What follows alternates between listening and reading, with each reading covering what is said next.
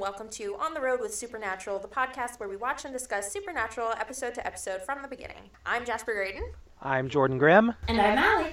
and we'll be your hosts for this Monster of the Week journey through American folklore and Christian mythology. So, how are we feeling this evening about this episode? We excited to talk about some camping.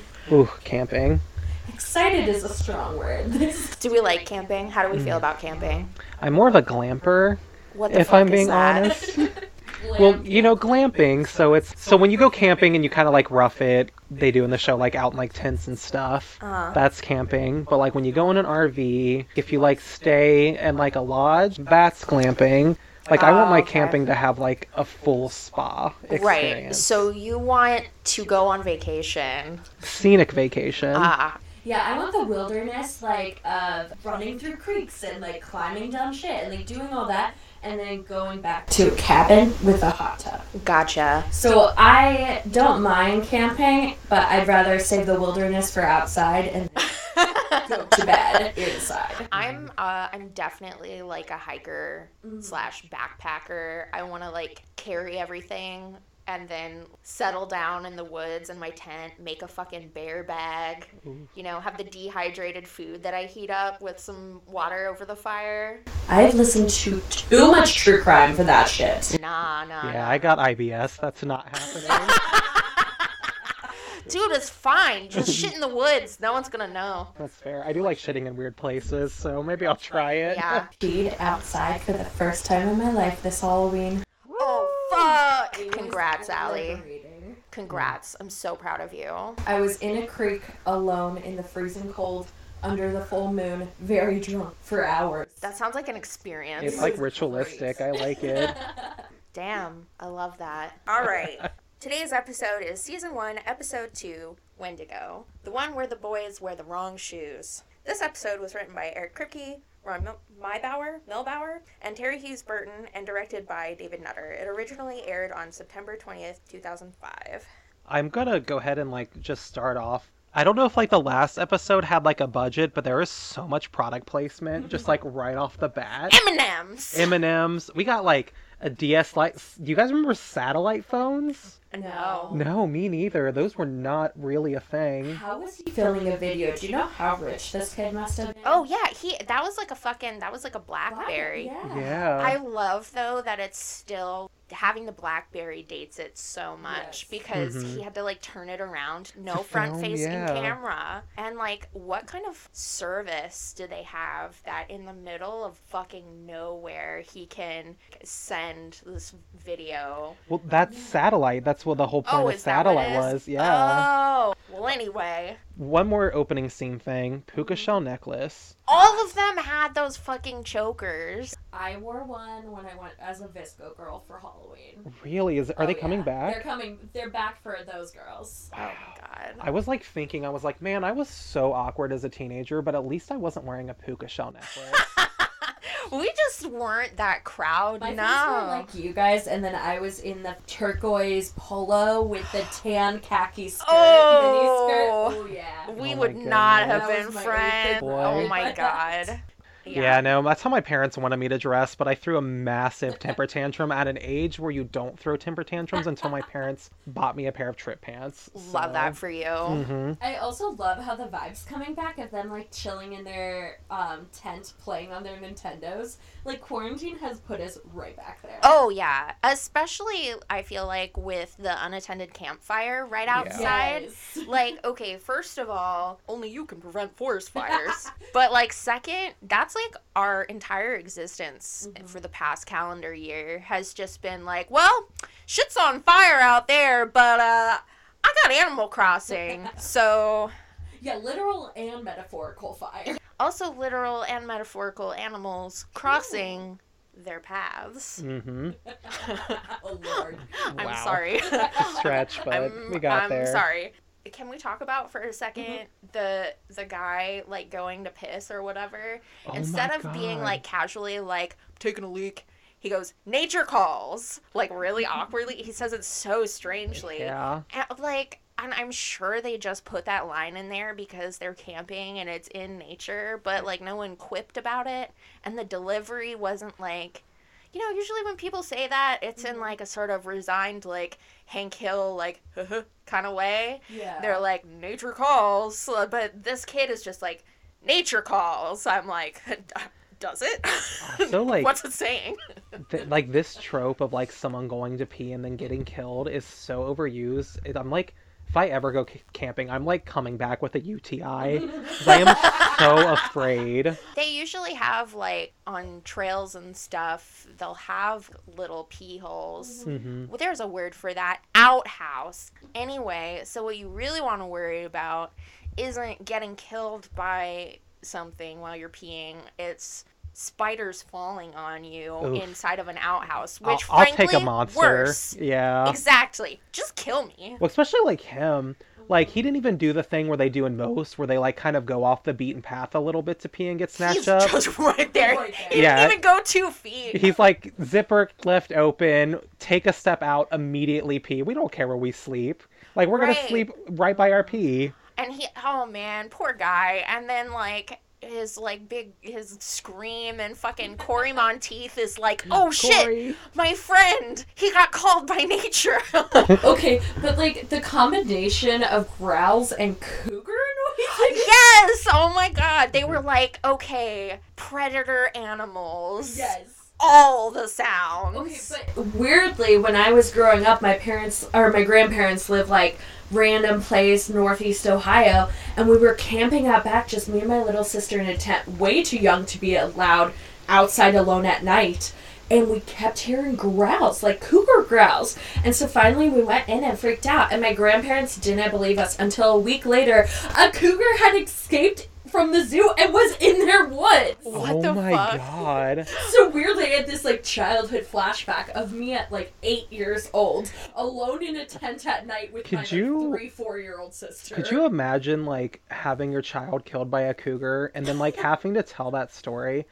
Because they'll be like, you make a new friend and they're like, I'm so sorry, but like I just have to ask, like, what happened to your child? And you're like, oh, they were eaten by an escaped cougar from the zoo from the From the zoo, zoo. and then they're gonna be like, what? Well, especially if, like, you know, if the sequence was similar to your real story, where, like, at first you're like, there's a cougar, and they're like, no, you're fucking crazy. Yeah.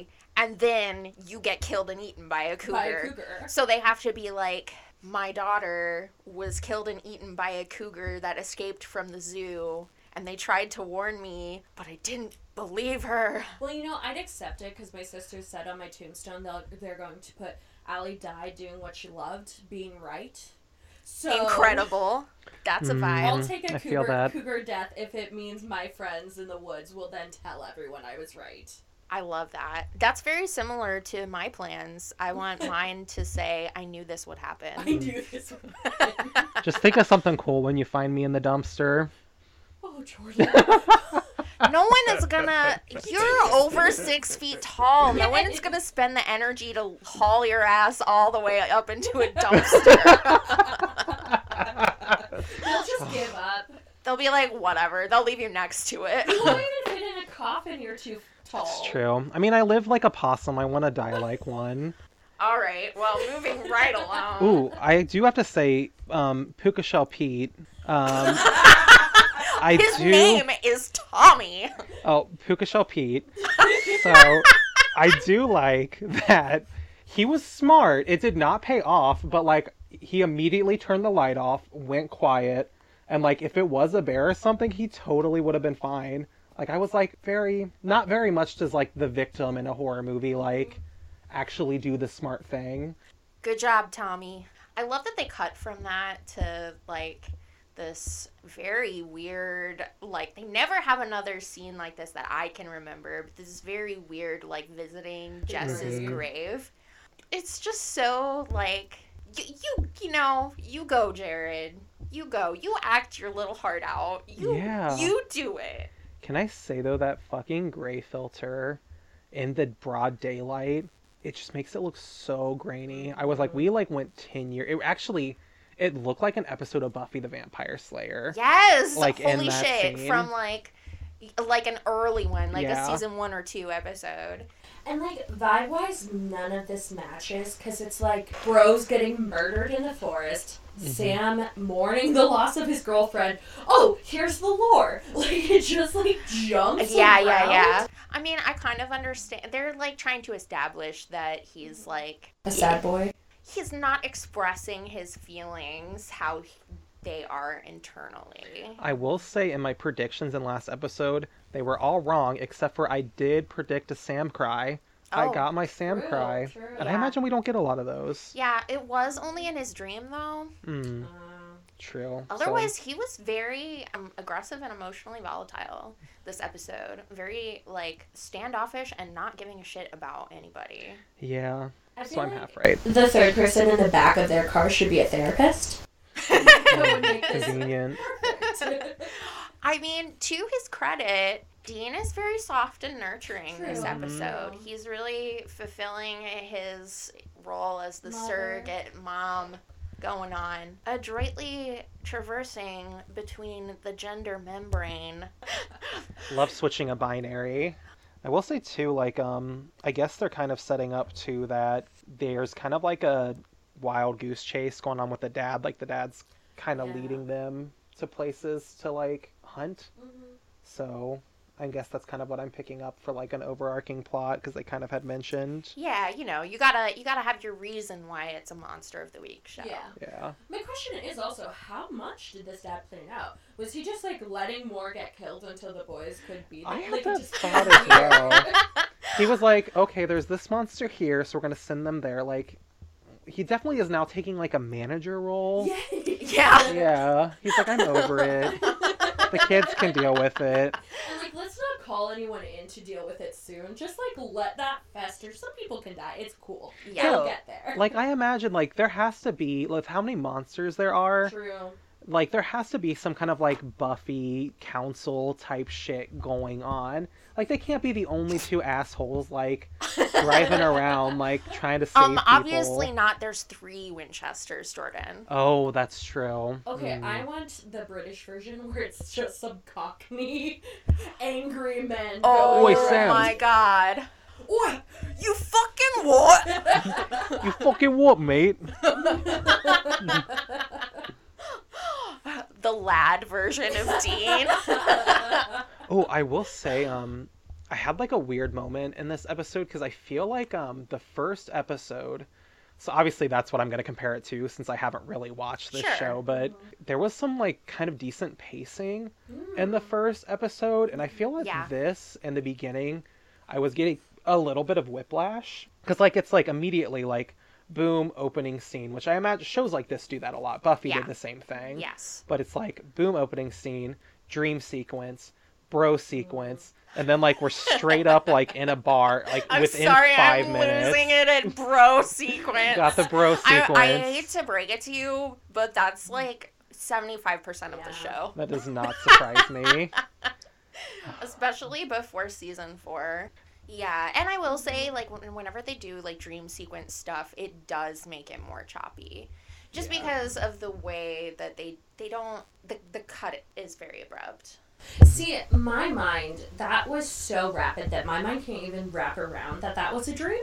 It was just thrown in there so randomly. Like, Right. It just feels like an event in the sequence. also Right. um besides that first scene it's like completely daytime at every point in this episode Yeah, which is a little weird, yeah especially because, like you said, the, like everything is still like gray. Yeah. Yeah, until they get into like the mine shaft Mhm. later. yeah until they get in the shaft Sorry, where?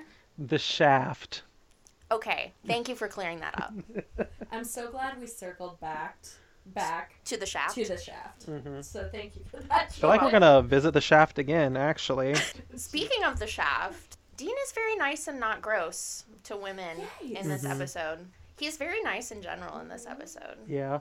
I think they were kind of going for like a little bit of a role reversal, which I think is a very brave choice to do for a second episode. Yeah, they immediately, immediately deconstruct the Mm-hmm. thing that they do in episode one, where he's like, "No chick flick moments." yeah. Immediately, I Yeah. think part of it is because the the Haley character, mm-hmm. the sister, is the caretaker of her siblings, and s- they parallel Dean and Haley. They're like kindreds. Yeah. So like I mentioned before, Dean is having like this nurturing role come through mm-hmm. in this, and so he's relating more to a female character than he normally would. He even has that line, probably the most honest I've ever been with a woman, which I also find really funny because it's episode two, mm-hmm. and an adult man is saying, yeah, I've never had emotional intimacy or mm-hmm. trust with someone outside of my gender, which is a strikingly fucking gay thing mm-hmm. for a man to say. I think it's really interesting too because he's like so good with trauma and he's so good with other people coping with Yeah. trauma, but then he's so emotionally stupid when it comes to anything other than trauma. Yeah, well, and mm-hmm. also with his own. Yeah, Yes. truly, yeah. Yeah, and you know, as a person with trauma, I I will say that that's you know, that's actually pretty common. Yeah. that's so realistic. Even with just like the most basic of like being nicer to other people than to mm-hmm. yourself things, mm-hmm. like being like, "Oh, I'm so lazy because I don't, you know, wash my dishes when I should." Mm-hmm.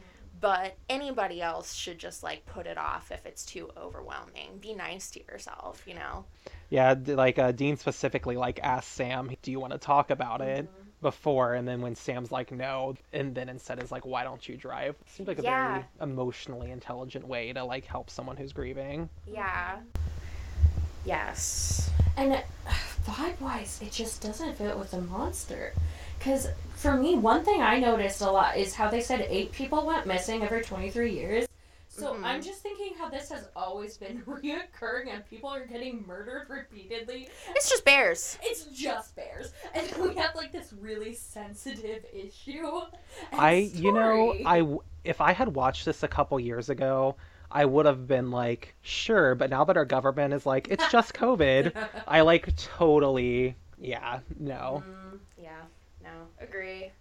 Yeah, I think we kind of get from um them going into I actually kind of like I will say later in the episode I do feel like the episode was trying to do something like make some kind of like story allegory with the monster. I don't feel like they kind of succeed with it, but I'll get into that later cuz it's later in the episode. Mm-hmm. But I yeah. think Let's talk about the monster. Oh, I have so much to say. Yeah. So you wanna you wanna let us in on the the lore? I would love to, but first I The want lore? to talk about the jacked up lore they give this monster because it is fucking all over the place. yeah. First of all, this is like teasing one of them, but just like ripping into their tents and like blood everywhere.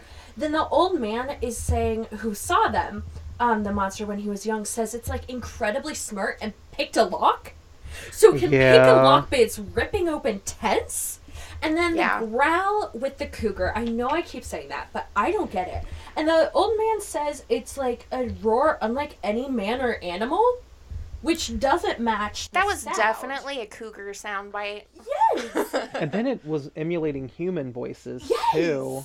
Well, that's actually A little Yeah. bit more of the skinwalker than from what I've yeah. And then they yeah, they mention what it could be and they go in and they talk about like how it's a better hunter at night and it's probably a Wendigo, um, which are usually from Minnesota or Michigan.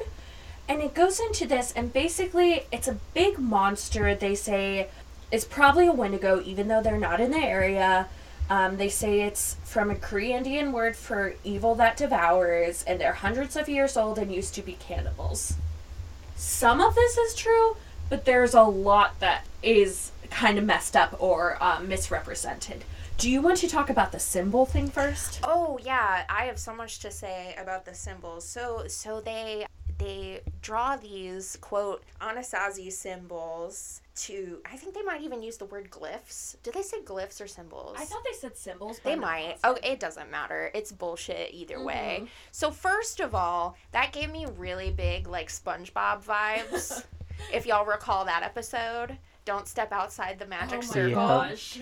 And you know, SpongeBob aside, great show. Probably smarter than this one. He like takes a stick. Dean takes a stick to like draw mm-hmm. these fucking symbols and literally just draws like a tiny circle and I was just like, "That's it.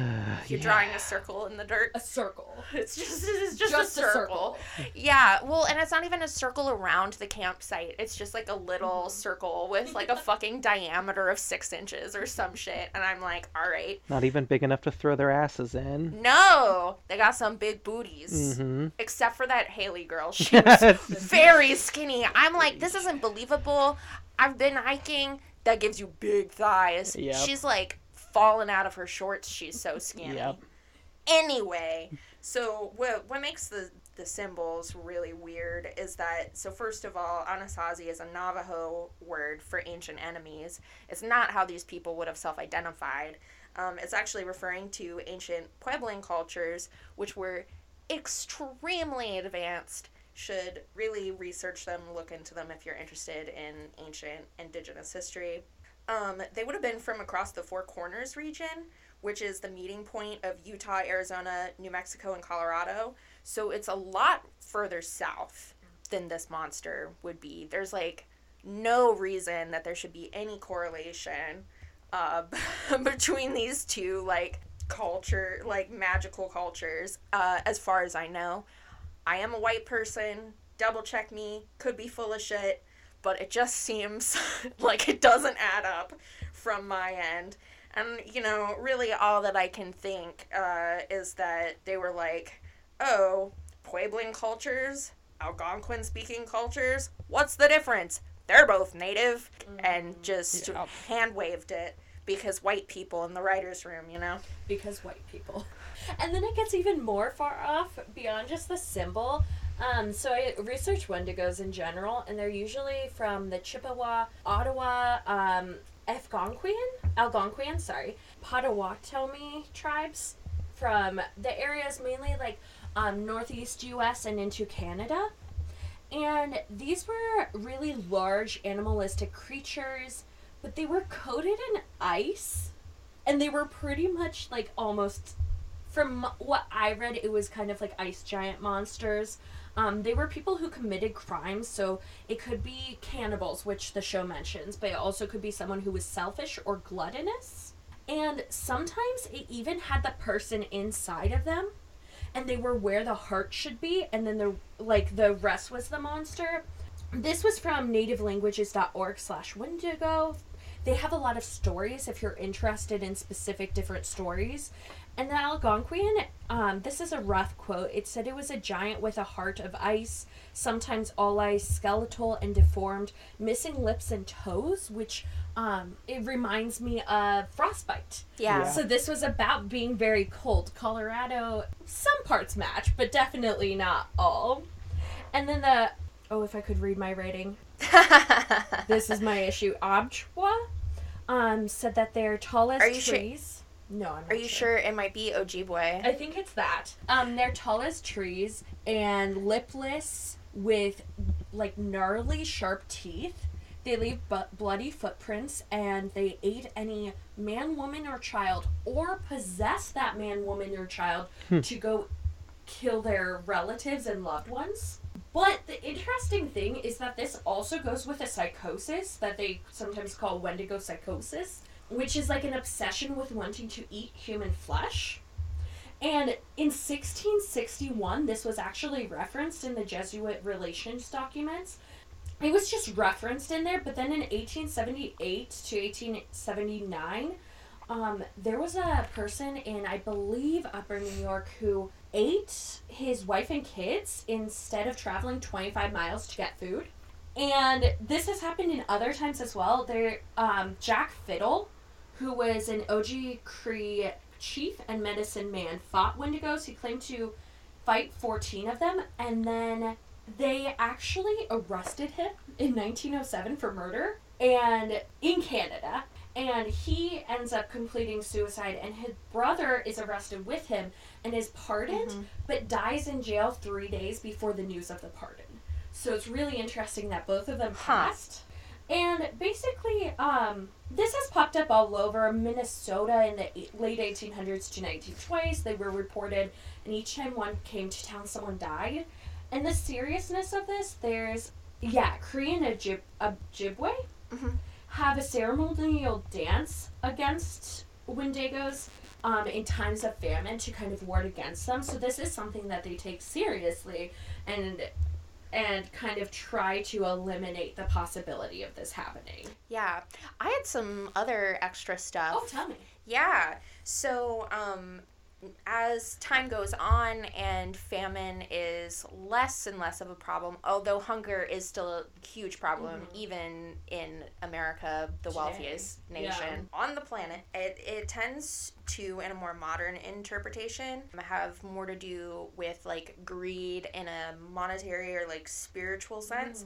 Um, even like moving towards themes in their stories of anti-capitalism and environmentalism because you know greed over property and those kind of wealth issues are actively destroying the planet Yeah. um, and destroying nations and communities in the same way that cannibalism is a literal act of destroying your family. You're, we're cannibalizing the earth to make money. But the other thing that I had read, which I thought was really interesting, is that the actual stories from uh, different nations tend to be more hopeful stories. They tend to have good endings. Like they defeat Yeah, they The had a lot of stories about like one even a dog fought it. Yeah, exactly. Mhm. And they tend to be like really triumphant. So it's about it's about hope.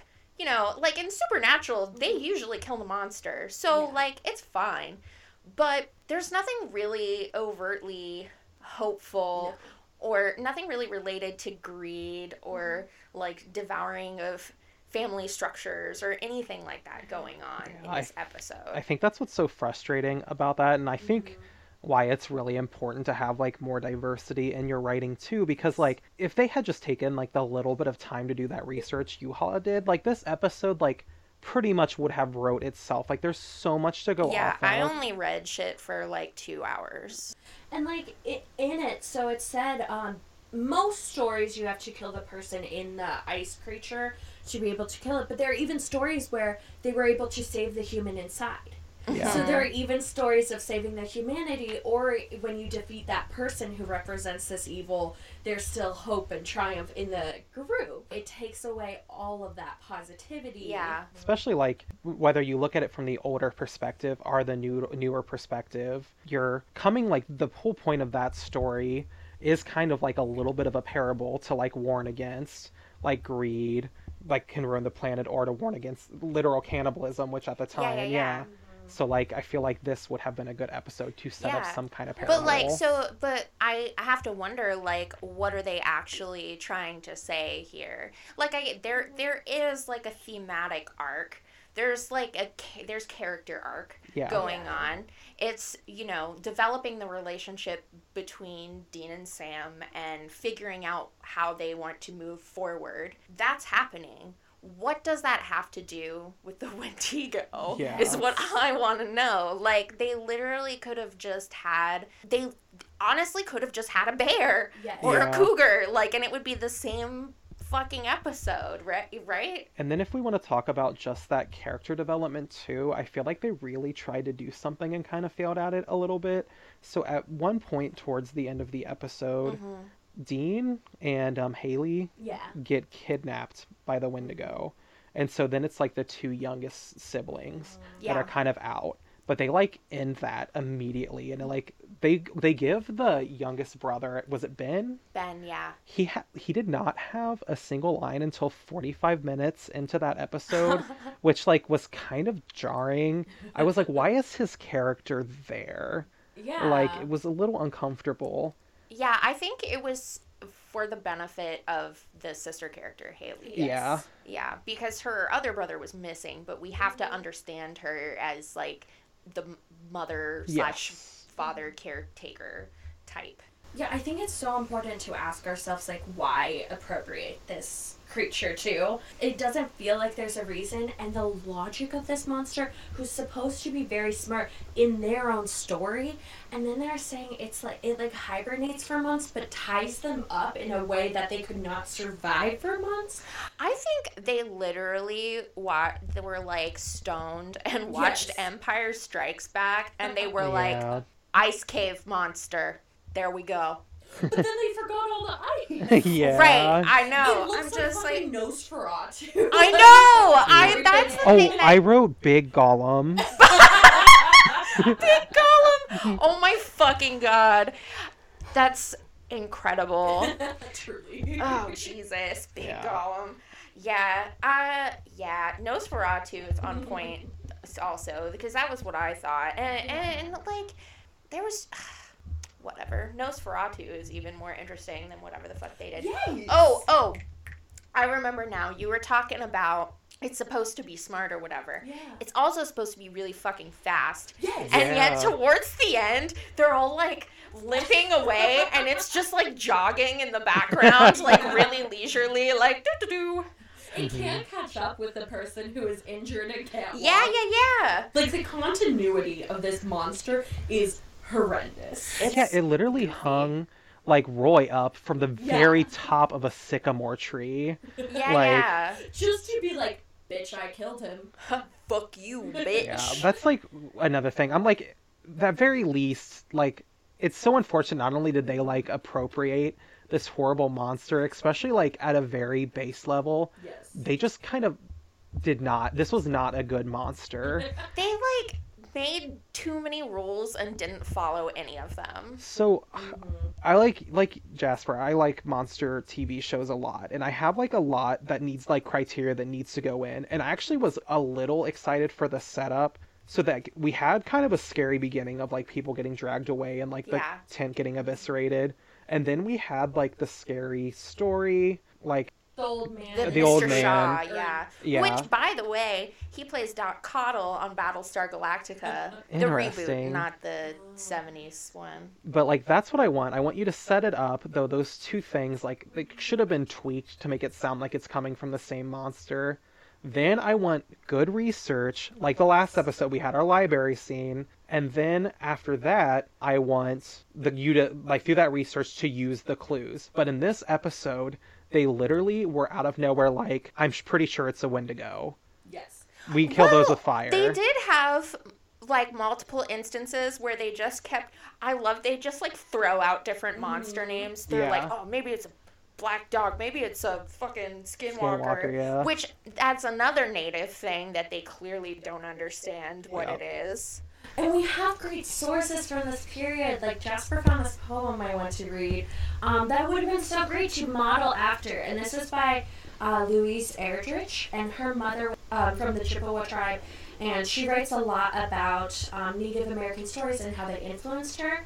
And this is just called Wendigo. Um, and I, it's on poetryfoundation.org if you're interested in looking her up or her other poetry. And she's a novelist too, I believe. She writes full books as well. So, for Angela, the Wendigo is a flesh eating, wintry demon with a man buried deep inside of it. In some Chippewa stories, a young girl vanquishes this monster by forcing boiling lard down its throat, thereby releasing the human at the core of the ice. You knew I was coming for you, little one, when the kettle jumped into the fire. Towels flapped on the hooks, and the dog crept off, groaning, to the deepest part of the woods. In the hackles of dry brush, a thin laughter started up. Mother scolded the food warm and smooth in the pot, and called you to eat. But I smoke, spoke in the cold trees. New one, I have come for you. Child, hide and lie still. The stomach pushed sour red cones through the air. Copper burned in the raw wood. You saw me drag towards you. Oh, touch me, I murmured, and licked the soles of your feet. You dug your hands into my pale, melting fur. I stole you off, a huge thing in my bristling armor.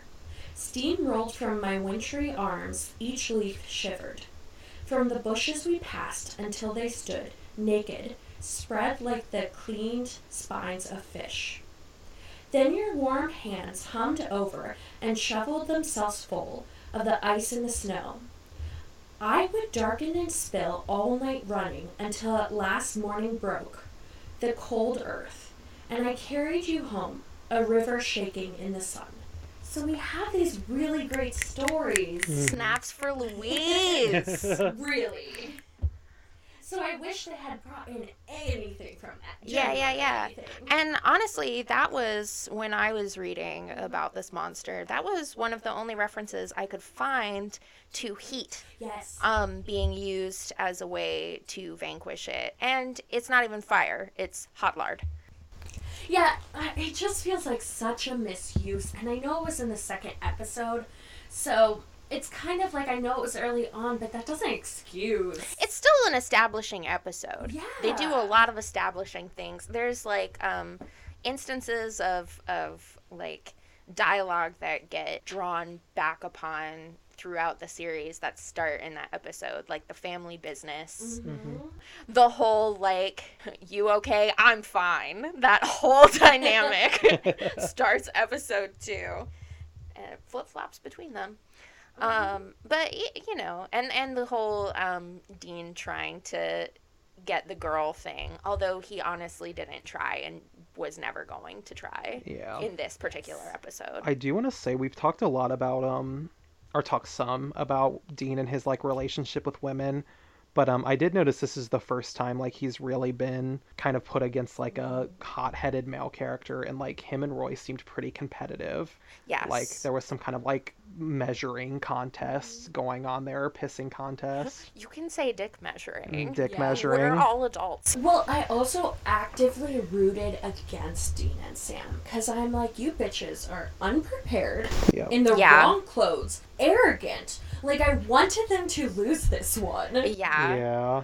Uh, Sam is really interesting to me in this one as someone who's seen the whole series. And I think even like for people who have seen more than you know season 3 or mm-hmm. something it's interesting because he's like i said earlier he's very aggressive and Yeah. volatile he's really Yes. hot-headed and he does not give a shit about helping them out he's like no we need to leave Yeah. i don't care I think this is the start where, like, we've reversed some of the expectations. So which some- is interesting yeah. at episode two. Well, this is something so obviously, like me coming from not watching the show, how I read into that situation is Sam didn't really want to be on this whole journey. Like, he was kind of pushed into it. Yeah. And he was like, We showed up, our dad isn't here. Why are we still here? Yeah. We should be going to where he Yeah, he wanted to leave them to die. Yeah. Like, I think. He's like, fuck these yahoos. I'm out. like i think he to me it's kind of read as like he hasn't really accepted his role as i'm like a monster killer yeah, yeah, that's true. And I mean, they do go to lengths in episode one to make you understand that he's not interested in it and he's tried to not be doing it Yeah. with his adult life. But it's funny because he's the one like with social emotional skills and like wants to go to law school. I would assume he's the one that cares about the people. Yeah. yeah Grief makes you weird, It dude. do- yeah, it does. It makes you weird. There's no one way to grieve. However, You're I doing it wrong, with Sam. yeah there is it's you you catch the keys when dean throws them at you and then you're that's how you get over a Catch death the keys and you're good. you're good at yeah, that point I um I really do find that the quickest rate way to recovery is to drive uh, vintage muscle cars. Mm-hmm. i think that's the lesbian Listen in to you shit music. yes, all of that. My favorite band is Kansas, and oh my god. I'm just kidding. That is in no way serious. I mean, I wore my flannel and super and. It's cozy. It's winter. today. It's winter. i'm like permanently in pajamas so i'll Yeah, never same- judge anyone Same. You know, that's not even true. It's just like 2020 has fucked me over. I have so many Yeah. good outfits. Are you kidding me? Oh, I've been dressing up to do dumb shit. I love that mm-hmm. for you. Oh, you should have seen me in a two different color sparkling party dress. What? In the freezing cold, walking to my mailbox without pants under it. My mailbox is like very far away. Allie, you're brave. Braver than any U.S. Marine. Mhm. I did like how this one, I know we only had one episode, but for characters they're supposed to have loved so much, there was no, like, no dialogue females actually had that was productive until this one. Yeah. So I did appreciate having a female with actual personality. Motivation. Yeah, especially since um, in episode one, both of the major female characters got woman in the refrigerator. Yep. Yeah, pretty quickly. And for anyone who doesn't know that trope, that's when you have an establishing a female character who has really no personality and exists to die for the character development of a male character. The name of the trope comes from a specific show, but I'm not entirely certain oh, what that Pretty is. sure it's from Green Lantern. It was a comic book. So the term refrigerator is because But she was found in the refrigerator. yeah, he found her in the was. refrigerator and it Yeah. was like a character that fans had like liked and finally mm. gravitated towards and Most people will just shorten it to fridged. yeah. But anyway, I, I you know, like fridging is not necessarily a problem in this show, I wouldn't say, other than Jess and Mary. But women have a certain disposability Yes. that becomes an issue. I would say they get a personality and then are murdered or killed to Yeah. progress the male story. It is Yeah. very male centered and there is no like it's not really a spoiler. This is so centered on the males. yeah, yeah, yeah. There's no lasting female in my mind. It's about the boys. It's about the boys. About the boys. And it's really straight, right? Oh yeah.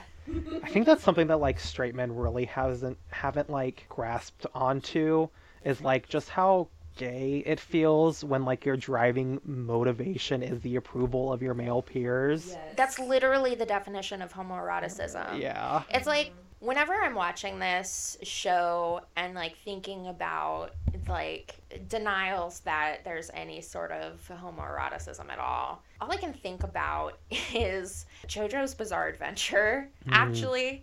Uh, which is a manga that's been adapted into an anime by is his name uh Araki Yes. Gen. Yes. anyway and the whole fucking show is just ridiculous handsome muscly men with superpowers doing things. And there's like never any lasting female characters. Mm-hmm. And it's just really fucking gay even though no one like there's no actual like homosexuality showed like but it's just gay. And that's how this fucking show is and that's just some what happens when you don't have lasting female characters. You can't develop emotional intimacy across Mm-hmm. genders. You can only do it on one end, so it's gonna happen. Sorry. And when we talk about diversity in a writing team, like even just having women, because all Yeah. the time there are gay ships, and a lot of it is because there's no well-written female. Yeah, yeah, yeah. 'Cause who? How are you gonna ship the character without a personality? You have to make a personality for them, and let me tell you, Mhm. that's a whole lot of work when what you're trying to do is just like write an excuse for porn. Yes. Yeah. Which not all fan fiction is. And if you're not gonna have women, fucking lean into it. I Yes! want I want to gay as hell. yeah. Yeah, just like throw it in my face. Like yeah. Mm. I want Dean in that Dean jacket with fishnet shirt underneath and pierced. That is the level of gay. Yep. Okay, literally, it's like I feel like we just talked about this. Like he's not a health goth; he's just bisexual. Like I feel like we've done it again, Allie. Like he's not like an '80s flaming, you know, club scene gay. He's just bisexual. But we haven't even gotten to the point where this show is really fucking gay yet, so I feel like we're just getting ahead of ourselves. And I do like how they have the macho character in this one, and it's the opposite of Dean. Oh yeah, for sure. Mhm. Yeah, yeah, yeah. That's yes. Well, and I think part of that is because of the fact that um, Dean's character is softened a lot in Mhm. in this episode, so they have like this hyper masculine hunter guy for him to be like grumble grumble. I'm a man too. And then we have Twink Dean. Oh my god. he was so little. so cute. Just want to pinch his cheeks. Oh, uh, the hunter guy I meant to mention, Roy, also was in Battlestar Galactica. Wow. He, yeah. He is one of the Cylons, Leoben. He was the one who was like really obsessed with Starbuck. Oh, that's right. Yeah, yeah, yeah. There was The that whole only thing. character's He's name I can looking. remember from Battlestar Galactica is Hot Dog. I don't know why, but I just always That's remember I'm like, I I can very distinctly remember what hot dog looks like. yeah. Yeah. I well, I remember to death, Starbuck but- because like she's like my fucking dream wife. She's fucking cigar smoking, poker playing, fuck you attitude, so genius, there's like an pilot. interesting story behind that actress too because um so the original Battlestar Galactica from the 70s Starbuck yeah, was yeah. played by a man, man. and then when it announced that she was going to pick a uh, Hate mail. yeah Immediately. death threats hate mail and it took one episode and she never received another one She was that fucking good. right Even in a backwards racerback amazing. tank Yeah. top. she like killed she was meant Allie's for that making a face of me at me at that. The the backwards racerback tank top Yeah. was like a thing. You know how like they have to do like future sci-fi Mhm. costumes or whatever, and like a lot of shows they'll like in like in uh, Star Trek they got the gray onesie. You know, Yeah. okay. In Battlestar Galactica, their future military clothes were just literally backwards tank tops. That's so Mhm. It was so weird. It was just like the the cross part was like more in the front. Battlestar Galactica makes me think of Stargate, which I swear is the same film set for these forest scenes. Also, Battlestar Galactica will forever be lumped together with Supernatural in my mind because of its truly horrendous finale. Fair. The the finale of Battlestar Galactica is the only finale I can think of that I've seen that was worse. Having having sat through all that. But in any event, y'all noticed there was a lot of orchestral music in this episode? No, Mm. There was. I did not know. There was. There was a lot of like running around in the woods to orchestral music. But because of that, when they made like the suspense slash procedural TV noises, like the doo and like shit like Those that, those those moments really like pop out a lot. Like they're way more noticeable because of the fact that there's like actual music. I think tone of something and music are similar, where I really only notice if it's notice it if it's really bad or really good. Yeah. Middle Mm. ground, I just kind of tone it out. Yeah, yeah, yeah. The cougar noises The cougar That's noises. Especially because that damn thing made one when it was dying. Yes. Which can I say the whole like death sequence of the monster was really strange to me because of the way they blended like the practical and like computer effects. and the wailing arms. The yeah. I don't know about you, but if I had a flare shot into my stomach, Mhm. I would not instantly arms up, inflatable tube man. I think that this is kind of like a budget thing, like because the Yeah. monster was not in it a lot. I like that though. I think that's the one thing they did right. I love Yeah. the don't show the monster trope. Yeah, Um But they show too much. They did. Nose for Fucking yeah, they like should just not have shown. I love how they had like they showed the side of his head enough you can see he has like three stringy blonde That's hairs. when it looks like Gollum. It's Big, really- big Gollum. Big Gollum. Big Ricky. Gollum.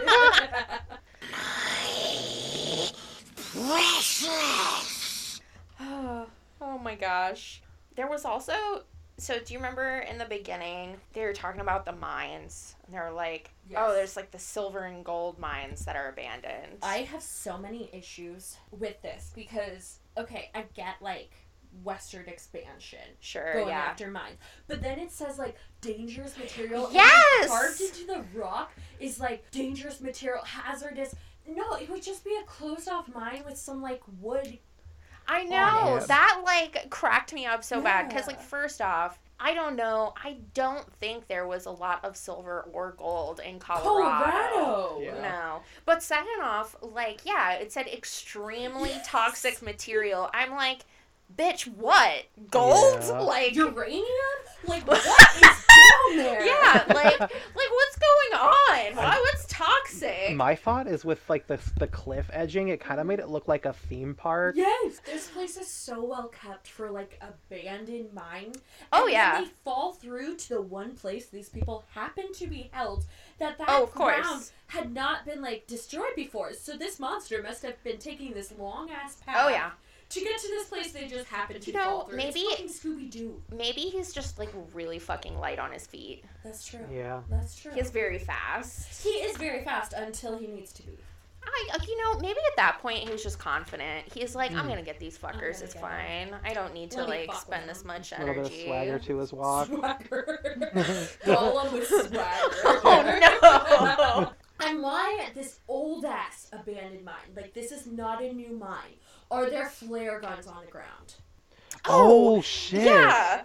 They just found those. They just found, he, Dean was just like, here's flare guns so that he could stand doing this dick pose with a flare gun in each hand. That's some like Mary Sue shit. I hate that stuff. You know, it's fine. Whatever. Like in the grand scheme of the It's episode, not fine. I I'm just saying. considering everything else that's gone wrong, Yeah, considering the cultural appropriation and misrepresentation, yeah. yeah. Well, Like, we'll, we'll forgive the magic way flare worse. guns. Magic flare guns. I do love that scene before that though, where he's just like running around, Dean just running around like flailing, like, "Hey, I'm over here!" Woo! am obsessed with the unending M and M's. Oh my god, The yeah, it was a truth. it was a big bag. A big bag. Can I like ask like, is that gonna be a thing? No. I wish. The M&Ms don't come back. No, Jordan. I'm so sad. I feel like It was so invested in it. I was. That was like the other character, the other brother this episode. I know. It was like Sam Dean and Eminem Winchester. also, okay, I know I'm talking about the monster a lot, but they said that the monster drags these people off and then the tracks just disappear. So it drags them partway, and then there's some fucking magic. And so I'm thinking, if he's dropping M and M's whenever the magic or whatever occurs, the trail ends. Ah, I yeah. have so many issues with this. I yeah. Like I said, they made up too many rules. And I was they didn't follow any kind of of them. expecting like a Kendall Jenner Pepsi Cola moment oh fuck! with the M&Ms. What's an M and M? Yeah, like he just goes up to the Wendigo and like hands them an M&M and You mean like in Stranger. Things season Yeah. three? oh my god, I Do forgot remember about that? that. I haven't seen the third season. Oh well, they they do M and M's product placement, and it's very amazing. blatant. He's like, "You want some M and M's?" And the Demogorgon goes, "What?" He d- offers them to No, I'm making that up. Maybe I should watch season three. Wonder if there's any good. There probably is Stranger Things Fanfic? supernatural crossover fic. I'm sure. Well, I have it on the brain because I have the link for this episode's featured Mm. Mm. fanfic, which is a crossover fic Ooh, with what? With Hannibal, the TV Oh, show with Mads Mikkelsen. You know, I like I I like Yeah. that more than the show we just watched. Yeah, well, I mean, it's actually gonna deal with like Cannibalism? cannibalism. Yeah, let me read you some of these tags. Please do. I'm really interested in them. But I'll, I'll do the characters 1st Mhm. Will Graham, Dean Winchester, Sam Winchester, Hannibal Lecter, Ruby, Castiel, Jack Crawford, Bobby Singer. So obviously, like a lot of those characters are not in season one, so it's okay. Let me read you the additional tags, just some of my faves. Actually, we'll read them all. Whatever. Gay sex, rare pairings, Wendigo, Hannibal Lecter, not canon compliant, demons, crossover pairings. This all started because I wanted Dean to fuck Will, is a tag. Jealous Hannibal Lecter, Jealous Castiel, Crack crossover, Daddy King, Human Monster Romance, Crack Smut, Shameless Smut, Porn with Plot, Hypnotism, Bisexual Dean Winchester. Anyway, this is called One Dance. It's by Toxic Shipper and it's hosted on AO3. and yeah, incredible.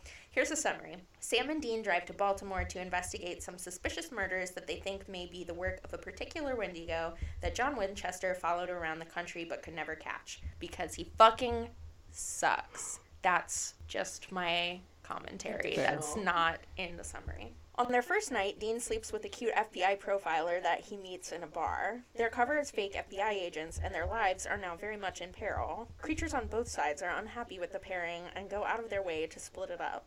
I love this concept. Mhm. I have two things I really like. First of all, they managed to fit in this very specific story the Daddy King. Oh, yes. And second of all, okay, imagine Mads Mikkelsen with all of his hair shaved except the back hair pieces. No! No. Mads Mikkelsen is Big Gollum! no, Mads! Why would you do that to my brain? Just What? I do appreciate the appropriateness of that crossover. Yeah. Yeah, like thematically, it does have some like sense. Mhm. Yeah. Although I do wonder about the sense of pairing Will Graham with Dean. I actually, once they said FBI profile, I'm like, I'm in.